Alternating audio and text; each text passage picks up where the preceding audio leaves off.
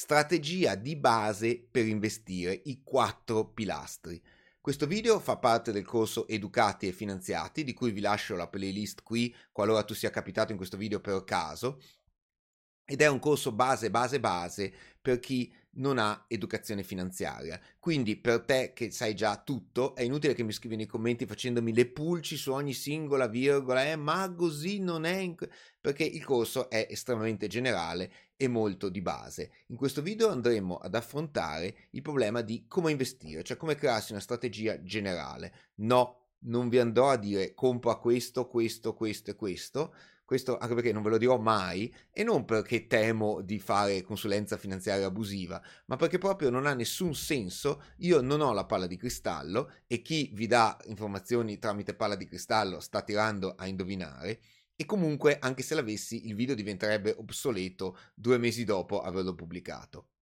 In questo video invece andremo a vedere come suddividere il proprio patrimonio. Immagino che tu sia qui perché hai un patrimonio da investire. Se non ce l'hai, puoi sospendere il video adesso perché non c'è niente da fare.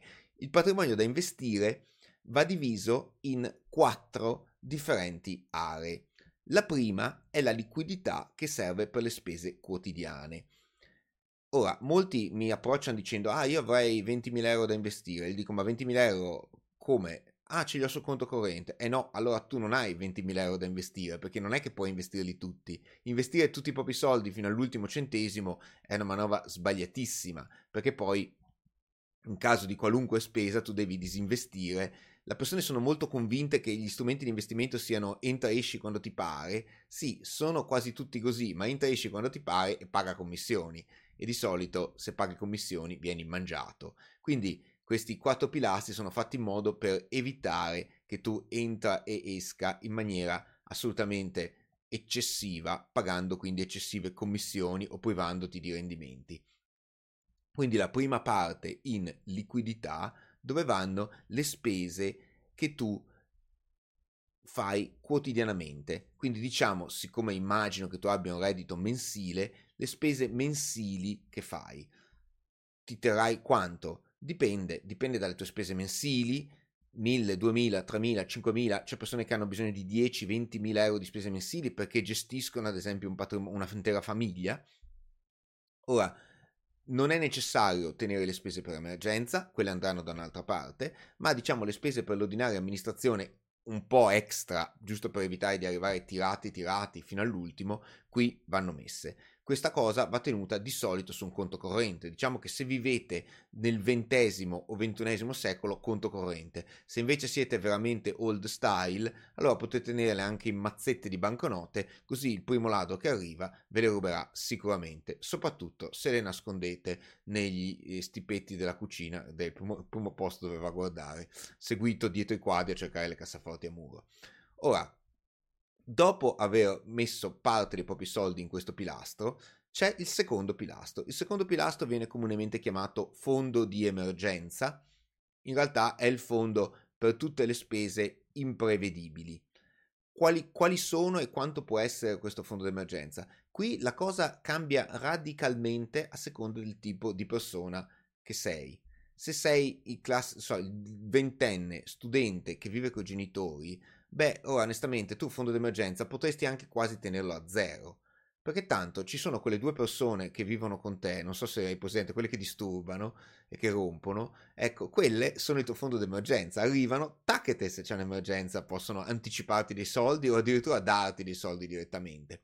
Se invece viceversa hai una posizione molto più delicata, ad esempio sei il cosiddetto pater familias, quindi tutta la famiglia dipende da te, sia di sotto i figli che di sopra i, i nonni, allora per te il fondo d'emergenza deve essere molto molto più ampio perché può succedere qualunque cosa a uno dei membri della famiglia o a te stesso e la faccenda diventa delicata. Anche qui dipende dalla vita che fai, ad esempio se l'automobile ti serve per lavorare, assolutamente, eh, tu devi avere nel fondo d'emergenza, e qui lo dico a dispiacere, interi soldi per ricomprartene una nuova, perché se te la rubano tu devi in breve tempo essere in grado di comprartene una nuova o quantomeno di effettuare grosse riparazioni. Possiedi un immobile? È un attimo che l'assemblea condominiale ti delibera spese per rifare il tetto, pagamento entro 15 giorni della prima rata. e lì devi avere soldi pronti. Arriva una cartella fiscale che non ti aspettavi assolutamente? hai un terreno ereditato e ti contestano che i meli di quel terreno hanno una malattia, successo veramente a me, e bisogna chiamare qualcuno che ti sboschi tutti i meli e, paga all'improvviso giù soldi. Quindi il fondo d'emergenza serve a coprire tutte queste spese.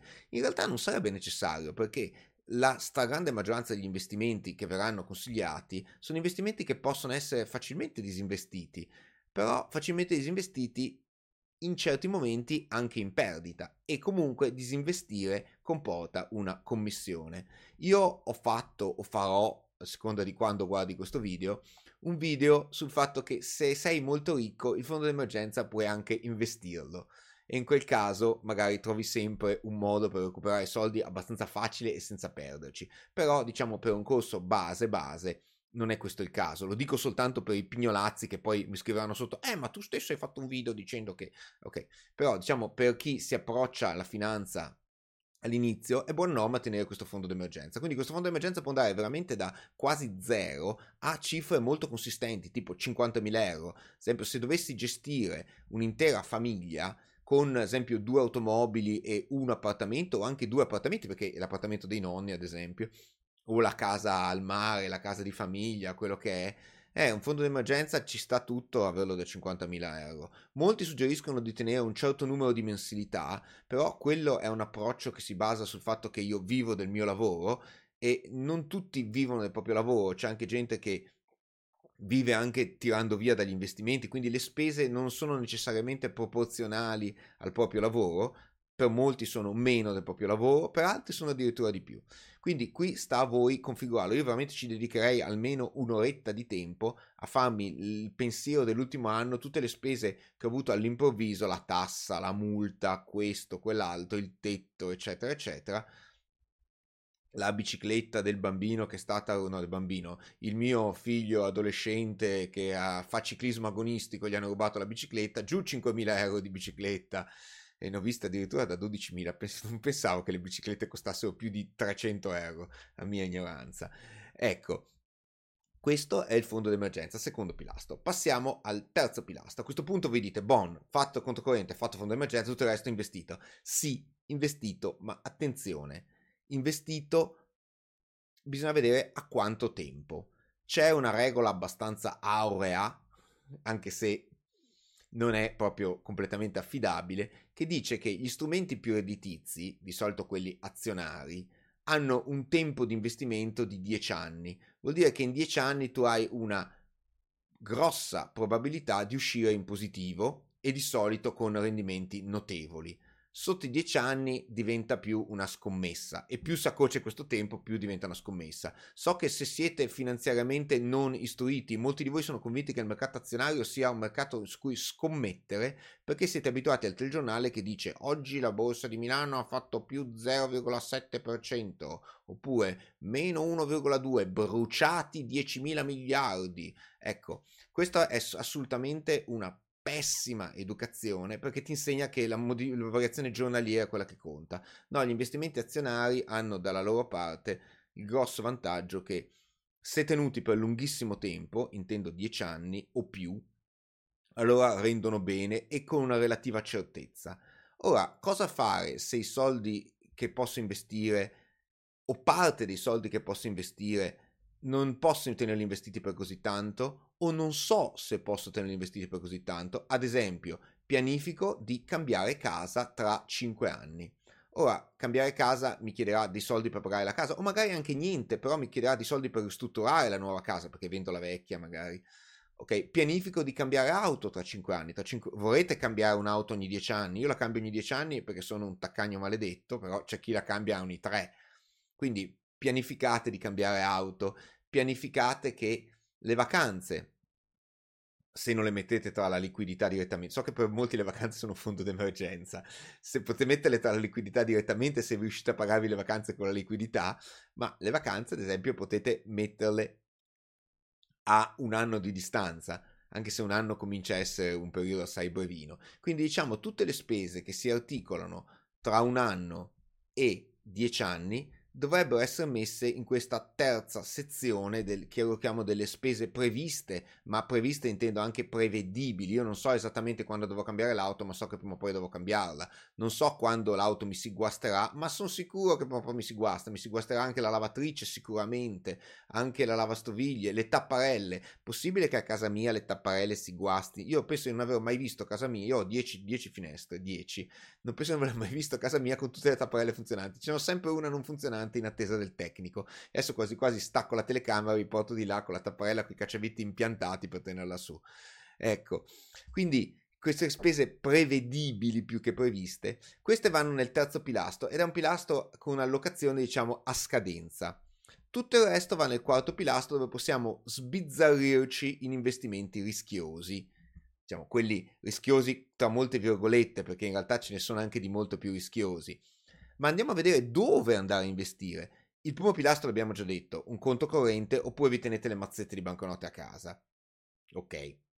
Poi c'è un video specifico di questo corso che parlerà del conto corrente, perché molti di voi sono convinti che, il, se siete giovani, sono convinti che il conto corrente sia un'app, e non è estremamente vero, oppure che il conto corrente sia una carta di credito ricaricabile, quella non è, non è propriamente un conto corrente, però vedremo questo in un video dedicato. Ok, il secondo pilastro. Il secondo pilastro, il fondo d'emergenza, dove va investito, dove va tenuto. Potete banalmente tenerlo sul conto corrente, però se la cifra inizia a essere ingente, tipo appunto i famosi 50.000 euro, tenerli sul conto corrente, oltre a comportare l'appagamento di ben 34 euro all'anno, che sono abbastanza irrilevanti per chi ha budget del genere, in eh, tasse, in, in imposta di bollo, e non vi rendono nulla ed è un vero peccato. Allora, a seconda del periodo storico, perché io vorrei che questo video rimanesse almeno vivo qualche anno, a seconda del periodo storico possono essere investiti in strumenti differenti. I classici sono il conto deposito. È un conto, corre- un conto corrente ma non corrente, quindi è un conto corrente in cui l'unica cosa che potete fare è bonificare soldi e farveli ribonificare. Non è necessario prenderlo presso la propria banca, anzi tipicamente non si prende presso la propria banca, si cerca la banca più comoda. Farò un video apposito, ci sarà nel corso anche un, video apposito dedicato ai conti deposito. Il conto deposito, ricordatevi di non sceglierne uno vincolato completo, potete sceglierne uno di quelli, il classico è quello vincolato, quindi che vi tiene i soldi bloccati per uno o due anni, ma potete svincolarlo quando volete, perdendoci gli interessi.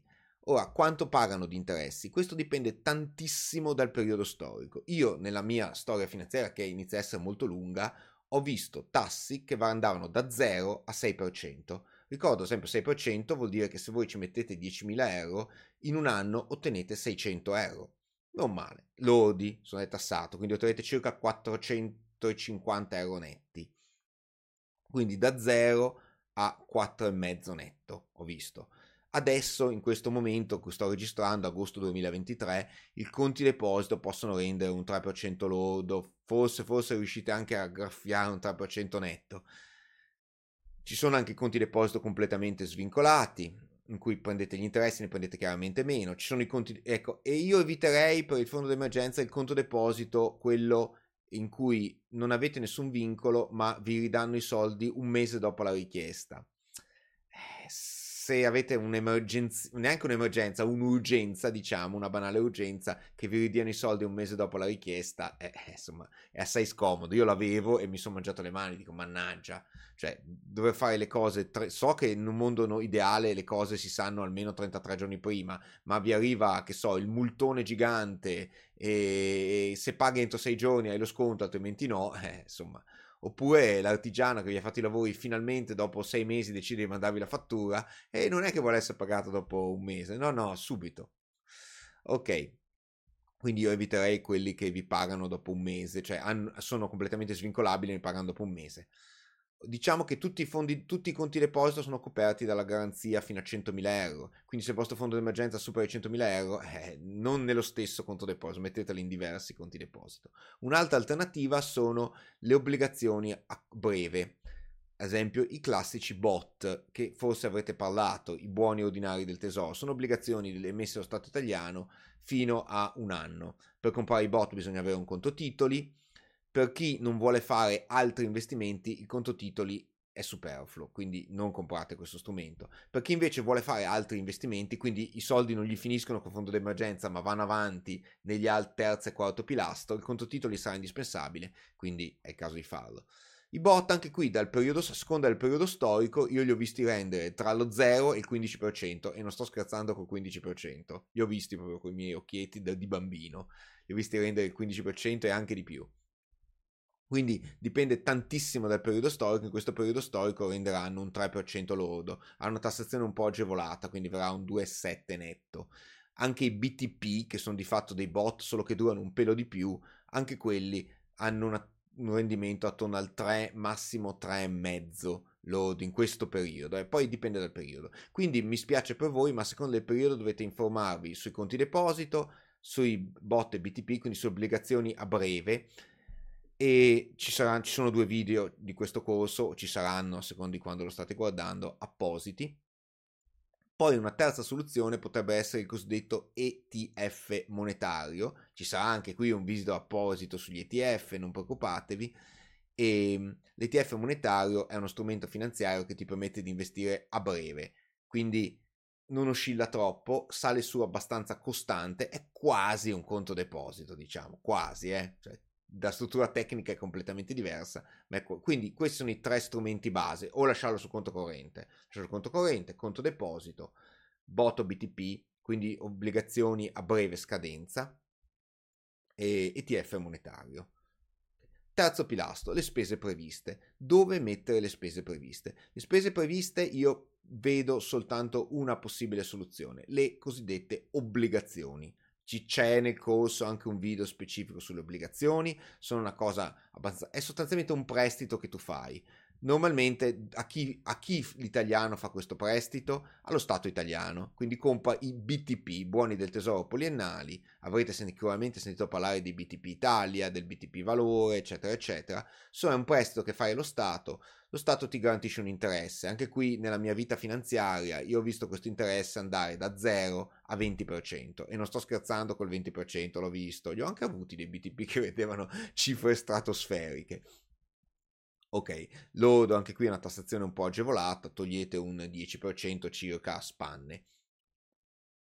Ok, al momento i BTP rendono tra il 3 e il 4% lordo, quindi tra un quasi 3% e un 3,5% lordo. Non è male, eh, pensate, se investite 10.000 euro ne avete un 300 portati a casa così, gratis, non, fin, già, già, tassati, già puliti, puliti. Eh.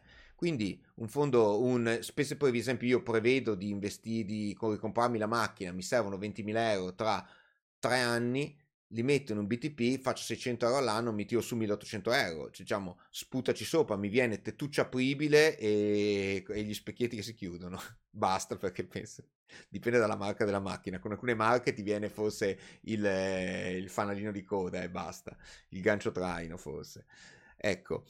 E quindi, cioè, molte persone non, non, non investono quantità di soldi del genere, però vedete, 20.000 euro tenuti tre anni, per una macchina che mi comprerò tra tre anni, eh, cioè mi hanno portato a casa un po' di soldini netti, puliti, legali, quindi ecco, la scelta delle obbligazioni è quasi sempre obbligatoria in questo, in questo, per questo pilastro, fatto salvo i rarissimi periodi tipo il Covid in cui i tassi delle obbligazioni erano a zero, però ve ne accorgete da soli, se, se comprate un BTP che, ha, che, vi paga lo 0%, voi dite, eh mo, me lo tengo sul conto corrente, faccio prima, ecco.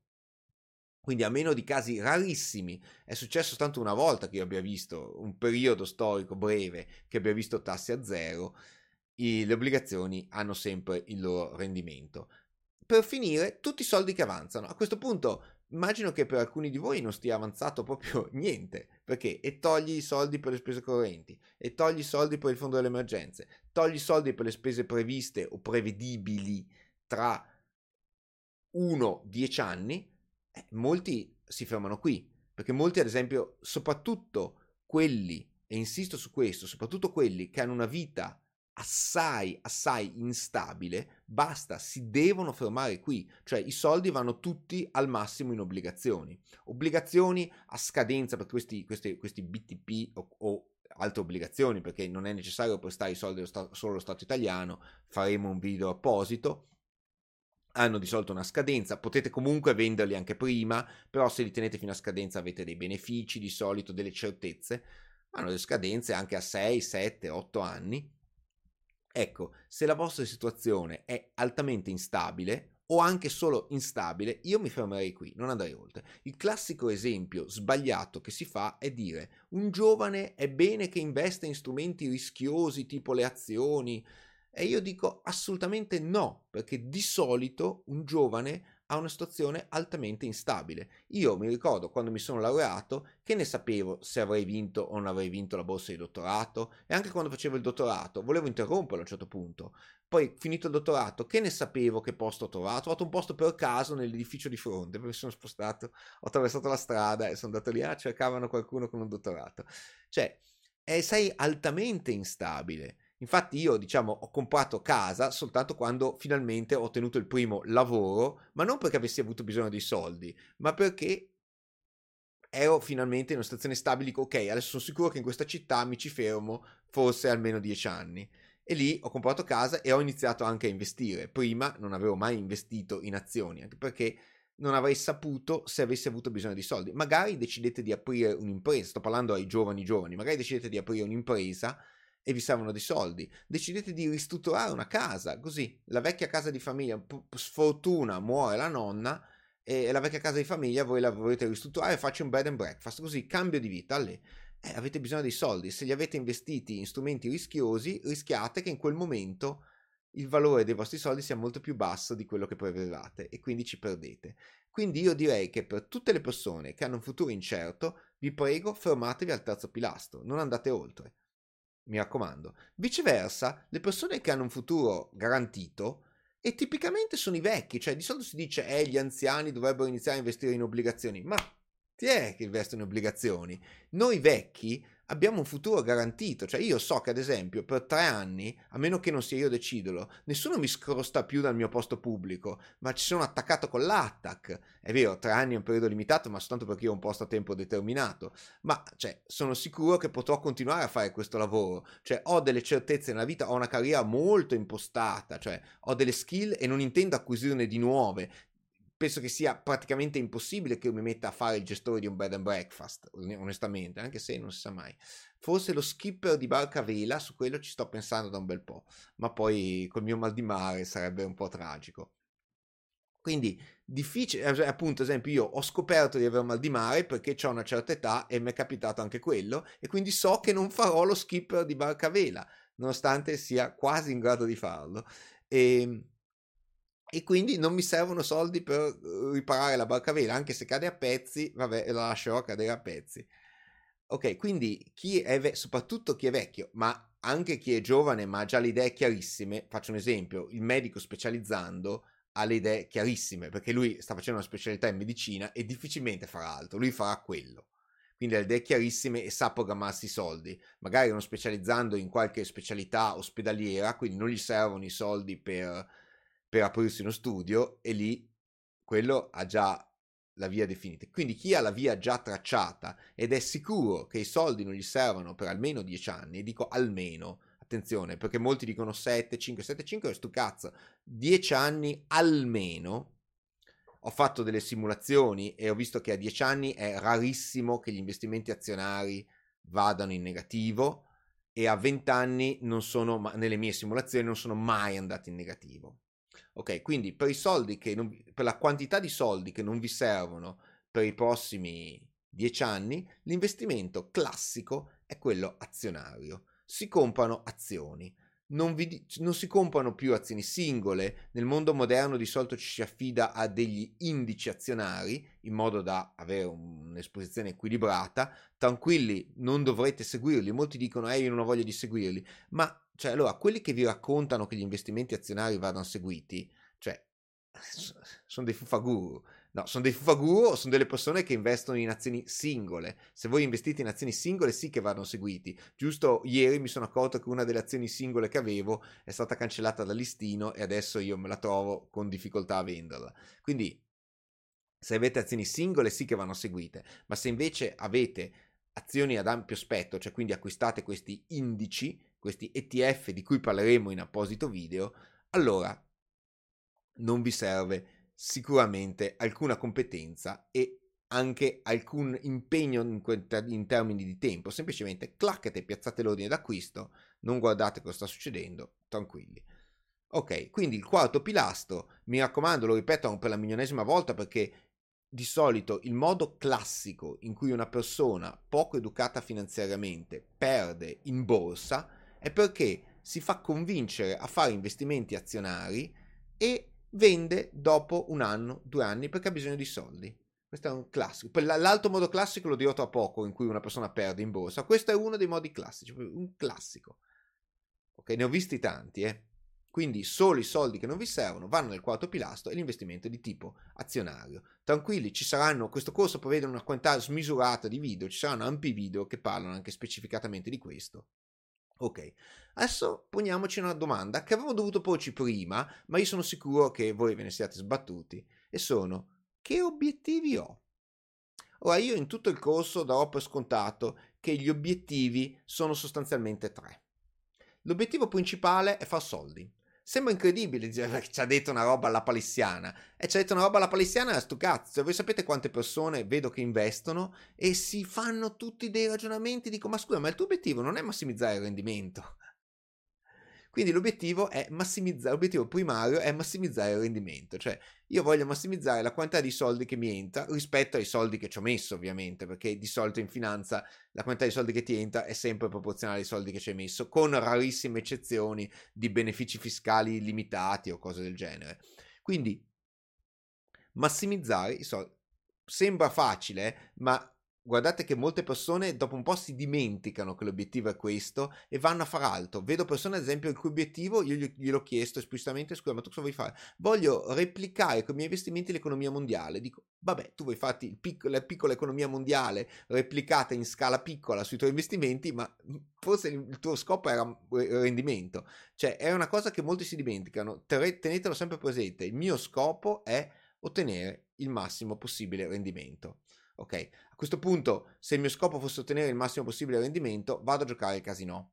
Perché vi assicuro, uno dei giochi più efficienti è rosso-nero a casino. Ecco, ma io voglio anche avere una certezza per questo rendimento. E qui il secondo obiettivo. Io voglio controllare quello che chiamo rischio a fine investimento. Quindi io voglio che quando l'investimento è considerato terminato, e io considero un investimento terminato se è un investimento azionario passati dieci anni, anche se magari non, io non lo vendo, però lo considero diciamo maturo, quando l'investimento è maturo. Se è un investimento in obbligazione, quando l'obbligazione mi è scaduta, se è un investimento diciamo in spese previste, quando arrivo a fare la spesa. Nell'esempio che ho fatto prima, io ho 20.000 euro adesso, so che tra tre anni devo comprarmi la macchina, quei 20.000 euro messi in un'obbligazione mi rendono, abbiamo visto, 1.800 euro. Ecco, io voglio sapere, ma quei 1.800 euro quanto sono sicuri? Cioè, quanto è garanzia che me li rendano? In quel caso la sicurezza è quasi al 100%, perché? Perché l'obbligazione ha un tasso fisso ben preciso, garantita dallo Stato italiano, quindi ho detto quasi perché lo Stato italiano può sempre cambiare idea e dire, mmm, sai che cosa? Invece di darti 1.800 te ne do 1.700. Oppure non te li do, ecco. Oppure non ti do neanche i soldi che avevi investito. Quindi c'è sempre un po' di rischio, però io voglio controllare questo rischio e io voglio che questo rischio sia più piccolo possibile. Okay? Questo è fattibile nelle obbligazioni. Nelle obbligazioni il rischio è veramente piccolo piccolo, cioè deve fallire la persona a cui hai prestato soldi perché tu non rientri più in possesso dei tuoi soldi e gli interessi promessi. Invece nelle azioni, come sappiamo, come sentirete sicuramente dai telegiornali, oscillano così, così, così. Però nel lungo termine crescono lungo termine crescono e di solito a parità noi andremo a cercare le azioni che nel lungo termine, e sottolineo questo nel lungo termine, quindi dopo dieci anni, storicamente hanno oscillato di meno. Quindi se io ho due mercati, il mercato che so, adesso faccio due esempi, la Francia e la Germania, le azioni francesi e le azioni tedesche, vedo che entrambe sono cresciute più o meno dello stesso, dello stesso livello, e non è vero. E però una delle due nel corso dei vari decenni ha oscillato molto di più, quindi mi ha fatto una volta 7% all'anno, un'altra volta 3, un'altra volta 14, mentre l'altra è rimasta abbastanza costante, ha fatto 6, 7, 6, 8, 7, 6, 8, chiaramente sceglierò quella che oscilla meno. Quindi, diciamo, quindi il nostro scopo è ottenere il massimo rendimento, ma tenendo controllato il rischio e qui ci tengo a sottolineare per la 27esima volta il rischio a fine vita perché di solito invece in finanza per rischio si intende il rischio istantaneo, cioè si intende l'oscillazione istantanea dell'asset. Questo perché chi fa gli studi di finanza nella letteratura scientifica sono studi rivolti agli intermediari finanziari, alle grosse aziende di investimento, non ai poverazzi come noi. Ai poverazzi come noi, cosa ce ne frega se oggi la borsa di Milano ha bruciato mille mila miliardi? A noi ce ne frega, noi vogliamo vedere cosa succede tra dieci anni, non oggi. Quindi delle variazioni giornaliere a noi non ce ne deve fregare nulla. Queste interessano ai grossi intermediari finanziari perché eh, se fanno variazioni giornaliere troppo alte rischiano il fallimento istantaneo o rischiano dei richiami dell'autorità di vigilanza. A noi non ce ne frega assolutamente niente. Quindi per questo insisto col dire noi vogliamo massimizzare il rendimento tenendo controllato il rischio a fine investimento. Quindi per un investimento azionario me lo immagino a 10-15 anni c'è il terzo, terzo obiettivo che non è un obiettivo, ma lo dico per scongiurarvi di non considerarlo, ed è appunto il rischio, quello che in finanza viene chiamato il rischio, quindi l'oscillazione giornaliera. Ora, voi dovete ficcarvi in testa che se volete fare degli investimenti seri dovete smetterla di guardare i prezzi ogni giorno, smetterla di guardare i prezzi ogni settimana e oserei dire anche una very unpopular opinion, opinione molto poco popolare, smetterla di guardare i prezzi ogni mese. Se mi chiedete in questo momento a che livello sono i miei investimenti, io l'unica cosa che so è che ieri mi è stata cancellata dal listino un'azienda, quindi adesso quell'azienda vale zero. Il resto degli investimenti non ho idea di come siano andati. Li, li guardo ogni tanto perché per far simpatia quando faccio un video live, fa vedere, ah guarda qui questo investimento negli ETF brasiliani, come è andato male o bene, però per il resto io mi dimentico, io mi, esempio, se mi chiedete adesso come sono andati i miei investimenti nelle azioni giapponesi, io non ne ho la più pallida idea, non mi, non mi ricordo se sono su o sono giù, assolutamente. Quindi voi dovete smetterla di guardare continuamente i prezzi. Questo è chiamato in finanza il rischio, l'oscillazione giornaliera del prezzo, ma interessa solo gli intermediari finanziari, non interessa i poverazzi come noi. I poverazzi come noi li guardano dopo dieci anni, guardateli, do- guardateli una volta all'anno, una volta all'anno secondo me è l'ottimale. So che molti invece dicono eh, bisogna controllare i vostri investimenti, ma no, cioè tanto, tanto tu la palla di cristallo non ce l'hai. Quindi, anche se tu vedi che vanno su e vanno giù, cosa ci puoi fare? Assolutamente niente. Ormai sono già andati su e già andati giù. Cioè, non è che sei Warren Buffett che ah, neanche lui prevede, eh, tra l'altro. Che, prevede, dice, mmm, fatto così così, quindi è il momento di vendere. Cioè, quelli che mi dicono adesso riallocco il portafoglio, dico, ma risistemo il portafoglio, dico, ma quando è stata l'ultima volta che l'hai risistemato? Eh, tre mesi fa. Dico, te che mettiamoci mano. Ogni volta che voi mettete mano al portafoglio, tipicamente vendete in perdita e pagate commissioni. E questo, ecco, e vi avevo anticipato prima, vi dirò poi qual è il secondo motivo di perdita degli investitori alle prime armi. Il secondo motivo di perdita degli investitori alle prime armi è vendere sulla paura. Cioè voi avete investito adesso, magari avete investito la vostra parte azionaria che dovrebbe stare investita per almeno 10 anni, il mercato ha fatto un tonfo, ha perso il 10%, voi vedete che i vostri sudatissimi 100.000 euro sono diventati 90. Ok, dite, ah io sono un uomo forte, io resisto. Bene, tra un mese vedete che sono diventati 80, 75. E voi dite, no, qui va tutto, va tutto a remengo, esco, esco, esco. Una cosa che dite è esco, esco, esco, va tutto a remengo. L'altra cosa che dite è esco prima che crolli ancora. Bravi, bravi, bravi. E così date soldi a me che invece entro. Quindi voi non avete nessun modo per prevedere cosa succederà dopo. Anche se sta andando così, non è detto, che, non è detto né che continui così né che rimbalzi così ok? Perché io sento entrambe le campane, cioè mi arrivano tante mail e quando fa così tutti dicono ah è il momento di comprare perché adesso fa così o ti dicono è il momento di vendere perché continuerà così, ecco, quindi già il fatto che metà persone dicono una cosa e metà l'altra, oppure quando va così molti si rifiutano di comprare perché dice è già ai massimi, eh sì, ma se vai per fare un nuovo massimo deve arrivare ai massimi. Quindi se fa così non è detto che faccia così, può benissimo continuare così. Quindi voi non avete nessun modo per prevedere il mercato, smettetela di considerare il rischio giornaliero, quindi guardare le oscillazioni giornaliere. Molti vi, consider- vi consiglieranno di non investire in certi strumenti finanziari perché hanno un rischio giornaliero è una cagata pazzesca per un investitore, è, è, sensato per un investitore istituzionale, ma per un investitore cosiddetto retail, quindi un poverazzo come noi, è una cavolata pazzesca, perché a noi questo rischio non ci interessa, a noi interessa cosa succede dopo dieci anni e noi sappiamo, guardando dati storici, che in media dopo dieci anni vanno quasi sempre in positivo. Dopo 20, su, sull'analisi che ho fatto io, e c'è il video, ve lo lascio linkato qui, ne ho fatti due tra l'altro, vanno sempre bene. Quindi potete, cioè dovete smettere di guardare i prezzi. E a questo punto, se siete invece una persona ansiosa che continuerà a guardare i prezzi, diciamo è normale nei primi tempi dell'investimento continuare a guardare i prezzi, ma così, per divertimento. Poi se vedete che questo vi crea ansia, allora voi non dovete investire in azioni. Se già vedete che vi crea ansia, vendete immediatamente le azioni, probabilmente le venderete in perdita, ma sarà l'ultima perdita che avete. Vedete le obbligazioni, per voi il quarto pilastro è bannato. Quindi il quarto pilastro è bannato per, è bandito per chi non ha una visione certa sul proprio futuro e quindi non è sicuro di poter stare investito per 10 anni e per chi è, ha quell'ansia da guardo i prezzi e se le robe sono calate penso di essere il mago del trading che vende e fa una saggia scelta.